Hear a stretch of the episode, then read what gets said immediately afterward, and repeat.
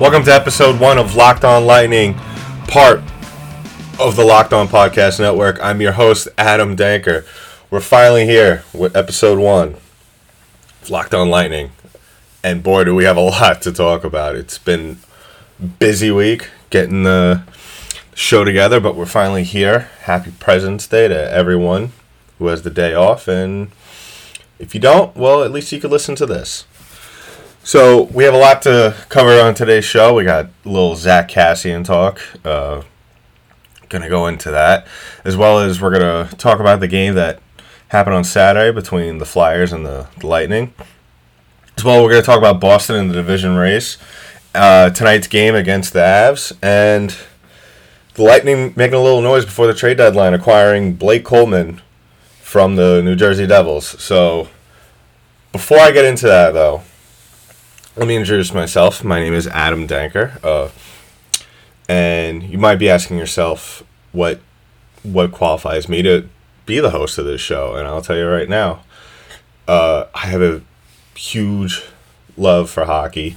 I it also helps that I worked three years at NHL.com with a host of Locked On Rangers, John Chick. So I definitely come very well recommend it and I'm super excited to be coming to all Lightning fans every day, Monday through Friday, talk about Lightning, and maybe on the weekend sometime, depending if something crazy happens, a big time game, or whatever the case may be.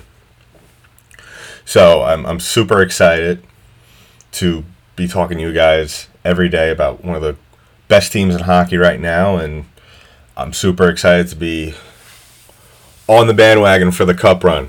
So here we go.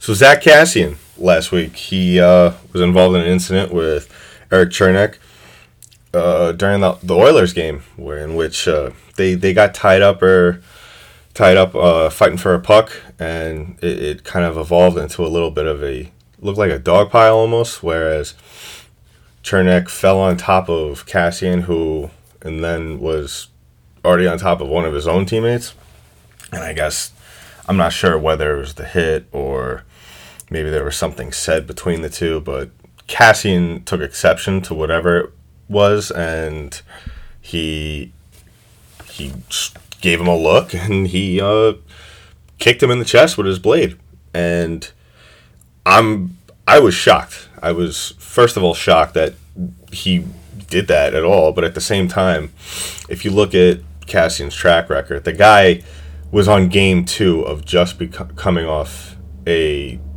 suspension. So the guy has a history, and plus, I'm sure if you've been following hockey the entire season, you know he had that little incident about I want to say a month ago with uh, Tkachuk of the the Calgary Flames, in which uh, he went after him, and then they they had some exchanging of words, and so on.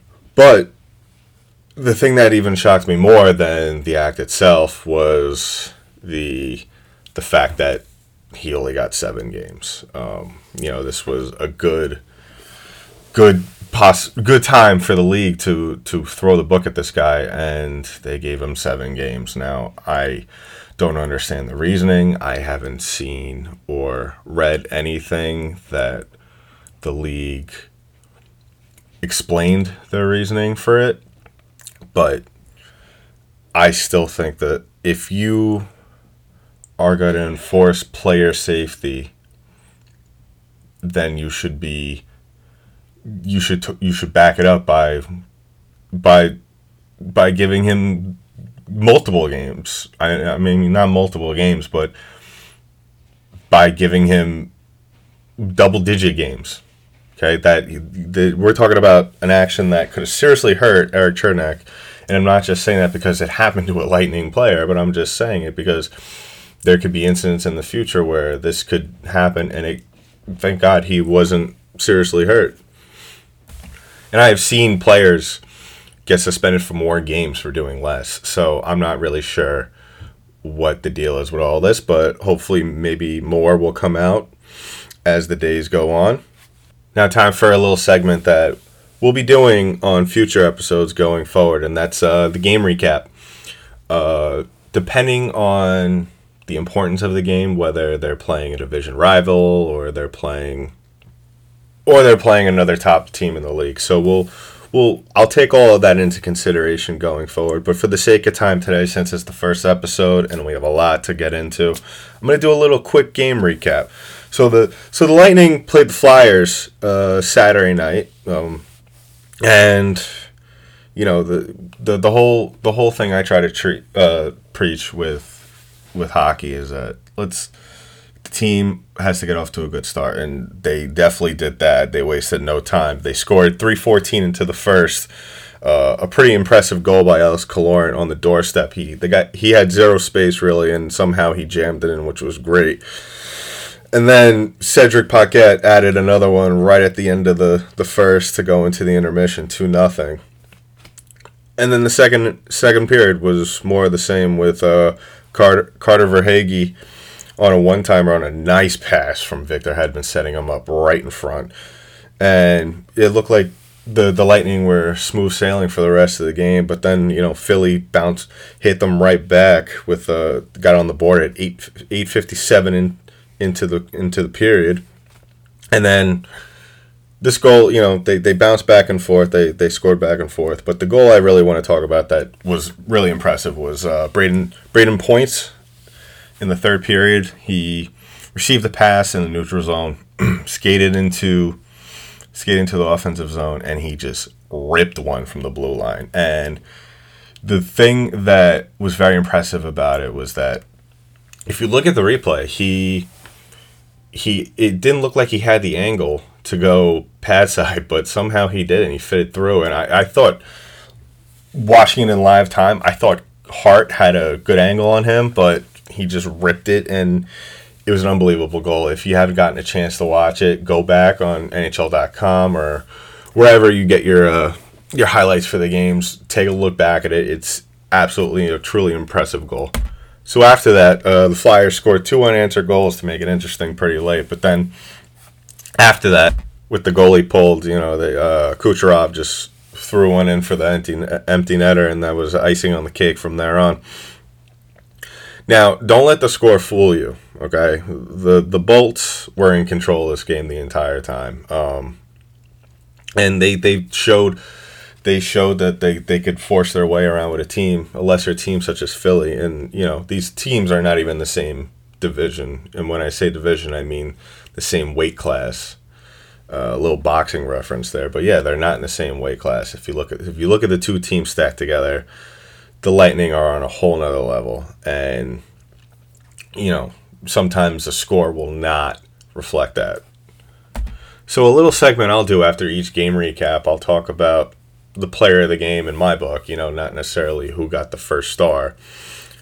But the, the player that walked away from this game that truly impressed me, and I give the first ever Locked On Lightning star of the game to, is Andrei Vasilevskiy. And I think that comes as no surprise as he stopped 30 shots. Um, and that that gave this win gave him 32 total, and that's eight ahead of Carey Price, and that makes he's in lead for for wins in the entire league, and that's super impressive. Have 32 wins, and you know he's been on in an incredible streak lately, 19 0 2 in his last 21 starts. Now th- this guy just has com- ridiculous numbers, and I think he's a sure lock at this point for the Vezina Trophy, but you never know. You know, the, the, the league clearly works in mysterious ways with suspensions, and, you know, you never know if there might be a dark horse as well with awards. So we'll have to see. So with that win against the Flyers on Saturday, the Bolts extended their winning streak to 10 straight, and that ties a franchise record. And that win at home was also their 11th straight to set a new franchise record for the most consecutive wins at home. Now, the most important thing about this was that they gained ground on Boston. And the one thing I'm going to be doing, since this is such a tight race in the division, you know, every night, you know, they, one team wins and the other team loses, vice versa, and it's it's going to be one. The, it's going to come down to the wire. I think that's what it's really going to come down to. And what I'm going to do, since it's going to be such a tight race, is that I am going to talk about the Lightning, and then I'm also going to kind of briefly talk about Boston, the Boston game, if if the Bruins played that night, I'll just talk about very briefly, you know, how they did, whether they won or lost, um, what going on with their players, and how how maybe us as Lightning fans could come up with a strategy, or maybe we think we have the answers to how we could gain ground on Boston. You know, these teams played before earlier in the season, and they'll be meeting again March 2nd. So we definitely want to keep a, a, an eye out for that. And when it comes to a tight divisional race, you, you kind of have to find yourself rooting for opposing teams that are playing uh, the team that you're trying to catch, obviously. And they, they played they played the Rangers on Sunday, and you know the Rangers are a young, scrappy, tough team, and you know they the thing that I noticed, obviously Boston won three one. Um, if you didn't see, but what I noticed uh, just from briefly watching the game, I only watched a little bit of the second and a little bit of the third period. Is that other than you know the the goals and all that stuff? What what I really saw that really stuck out to me was that for the most part, the Bruins had their way with this team, and now that was no surprise. I don't think anyone watching that game thought that the Rangers were going to go in there and just dominate. But you know, hockey's a funny sport like that. But if you look at especially the last, I want to say, last 10 minutes of the third period, you'll see that the Rangers played a very weird, different style of hockey. And if you, if you looked closely, it was very similar to how the Blues played the Bruins in in the Stanley Cup Finals last year. And that was a very physical game. You know, they they they they they were anytime they got a chance, the Rangers were laying the body on these guys, and I think that's what it comes down to. They they they struggle with. Um, obviously, they have big hitters like Chara and you know Krug and guys like that who are going to lay the body. But I think there was. I think that if you know if Hedman in a hypothetical game, if he goes toe to toe with Pastrnak and you know just tries and stands him up, I think Hedman could have his way with a guy like Pastrnak. But we'll keep our eye on that going forward. Obviously, like I just said, these teams will play each other March 2nd, so that's coming up pretty quickly. So, a quick look at the standings right now Boston's in first place with 86 points, and Tampa's right behind them with 83. And yeah, so like I just said, we're gonna I'm gonna update you guys when warranted about the Boston games. Obviously, this is a Tampa first podcast, but at the same time, we're going to have to play the watch the standings game, watch the box score game, because the Boston games to, to the Lightning going forward are just as important as the Lightning games going forward. And what I mean by that is obviously we want to see how Boston reacts to certain opponents. You know, maybe they'll they'll show their hand and other opponents will expose a flaw in Boston's game, and that's definitely something we want to look forward to, as well as, you know, it definitely helps anytime the Lightning play win a game and Boston loses one, so the Lightning are able to gain ground. So, and Boston has Edmonton, Calgary, and Vancouver coming up. So, I'll definitely try to keep an eye on the Edmonton game just because that's Edmonton's a young, exciting team and well, so is Calgary. So, well, you know, those are not easy games for Boston, but we'll see. Especially since they're West Coast games, you know. So with the time difference, maybe they'll give the uh, Edmonton and Calgary the advantage, and as well as Vancouver. But let's talk about the Lightning upcoming schedule. Tonight they got the the Colorado Avalanche at seven uh, nine o'clock, and Thursday they got Vegas. Saturday they got Arizona. Now, the Avs are third place in the Central Division with 72 points. And, you know, it was the last meeting was not ideal for the Lightning. They played a very sloppy game and ended up losing 6 2 at home. Now, this took back in October, so obviously the same team that played that night, hopefully we don't have a repeat rep- performance because then we're to have to start talking about other things with this team and you know, we don't the Lightning. We don't really want the Lightning to make a deal at the trade deadline based on panic, because that's not something you ever want to do.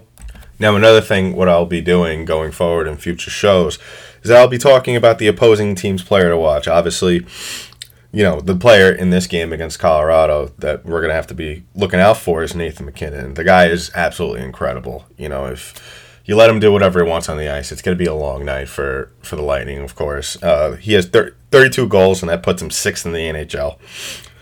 And like I said, you know, but Nate MacKinnon is a great player. He's one of the best in the league. But they also have other other weapons as well as Gabriel Landeskog and Cal Makar. So it's gonna be a, it's gonna be a, a tough test to, to, see how the Lightning do, especially on the West Coast trips. Uh, sometimes you know jet lag and all that stuff that could maybe weigh down the team. But I think Coach Cooper will definitely have the boys uh, prepared tonight. So we'll we'll take a look at that. Hopefully, uh, I'm predicting. I'm gonna have to say a four-three win for the Lightning. So I don't think Vasilevskiy will play tonight. I think uh, Coach will give him a a breather for now. I think he will play maybe the Vegas game or the Arizona game. Obviously, he'll he'll have to. I, I assume he would play the Arizona game, so that would be nice to maybe give him a little little night off just to rest up and you know just heal up any uh, bruises and dings he may have had from previous games. So late Sunday night after the game, uh, the, the Lightning made a trade. I was surprised when I got the notification. They made a trade for Blake Coleman from the New Jersey Devils uh, obviously they were looking to add another piece to the team. You know, um, I if I said in my trade deadline preview, if you if you look, if you follow Locked On NHL, that will you that will be available to listen on this Tuesday. So that's tomorrow. You know, a lot of the teams will be talking about what team, what their teams may need, what what if they're buyers or sellers, so on. I'm not going to get too much into it, but I just to preview it a little bit, I stressed that I, in mine, my piece, that I thought that the Lightning should have add should get a, of a player that could be physical, add more size to the bottom six, and they did. I mean, Blake Coleman is not a ginormous guy, uh, but at the same time, he he's he's a very physical player, and that's something that the Lightning definitely do need. And at the same time, he he scores twenty goals a year consistently, so that's also very good. Um, but the thing that I'm not crazy about thus far is about the trade is they gave up Nolan Foote and the pick from Vancouver for the 2020 draft that they got in exchange for JT Miller.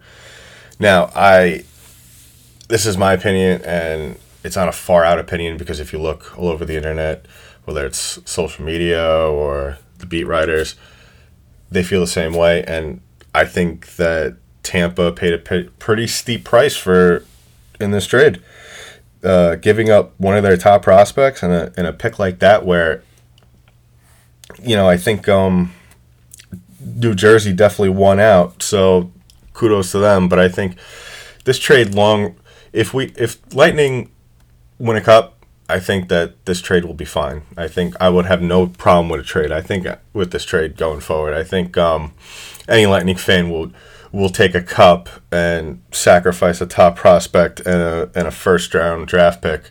So I think hopefully it pays off. That's all we have to see. We have to see going forward. Hopefully he plays well and he plays the the way he we we think he's supposed to play. So we'll we'll see going forward. Now a little background on Blake Coleman. Uh, through 57 games this year, he has 21 goals and 10 assists. And Cole and Coleman has uh, averaged 20, 20 goals in the last two seasons, so that's good. And in an article that I came across yesterday, you know, I just wanted to get a chance to really see what else Blake Coleman could do, as well as you know score goals because and like I said, he's a very physical player. This is what my general consensus is that he's a very physical player. And if you look at the stats, the stats don't lie. He has 166 hits this year, and that's ninth in the league uh, for forwards. So that's definitely a good thing to have to have on your stat sheet, especially when you're going to a team that needs a player just like that.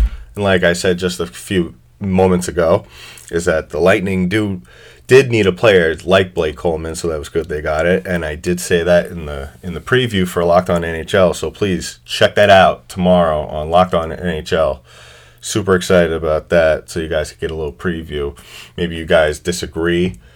And if you do, I would love to hear your feedback. So please, if if you have any comments or questions or maybe you disagree with something that I said during a, a certain episode, please write into the podcast at lockedonlightning at gmail.com or tweet us at lo underscore lightning on Twitter. So love to hear what you guys have to say. You know, mailbags are always fun to read and go through.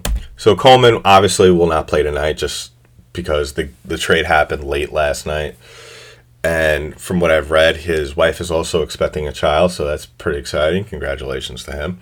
So he will join the team Thursday against the Vegas Golden Knights. So pretty excited to see him play and see what he could do. And I'm I'm curious to see what the pairing is. I th- they'll they'll put him on with. I think maybe they'll put him on the third line. That'd be a pretty good fit for him as well. But you know, there's more moves to come. Obviously, I wouldn't be surprised if the Lightning make maybe another move or maybe two more trades before the trade deadline, which happens Friday. So we definitely have a lot of time to play with and a lot of assumptions to go through throughout this entire week. So I'm super excited to get through this week, talk all about that, as well as the start of this podcast. I'm super excited, super excited to come to you guys every day. So please, once again, if you have any questions or comments, please email the show at lockedonlightning at gmail.com or tweet us at lo underscore lightning. That's the show. Thank you, everybody. Uh, have a wonderful rest of your Monday, and let's go Bolts.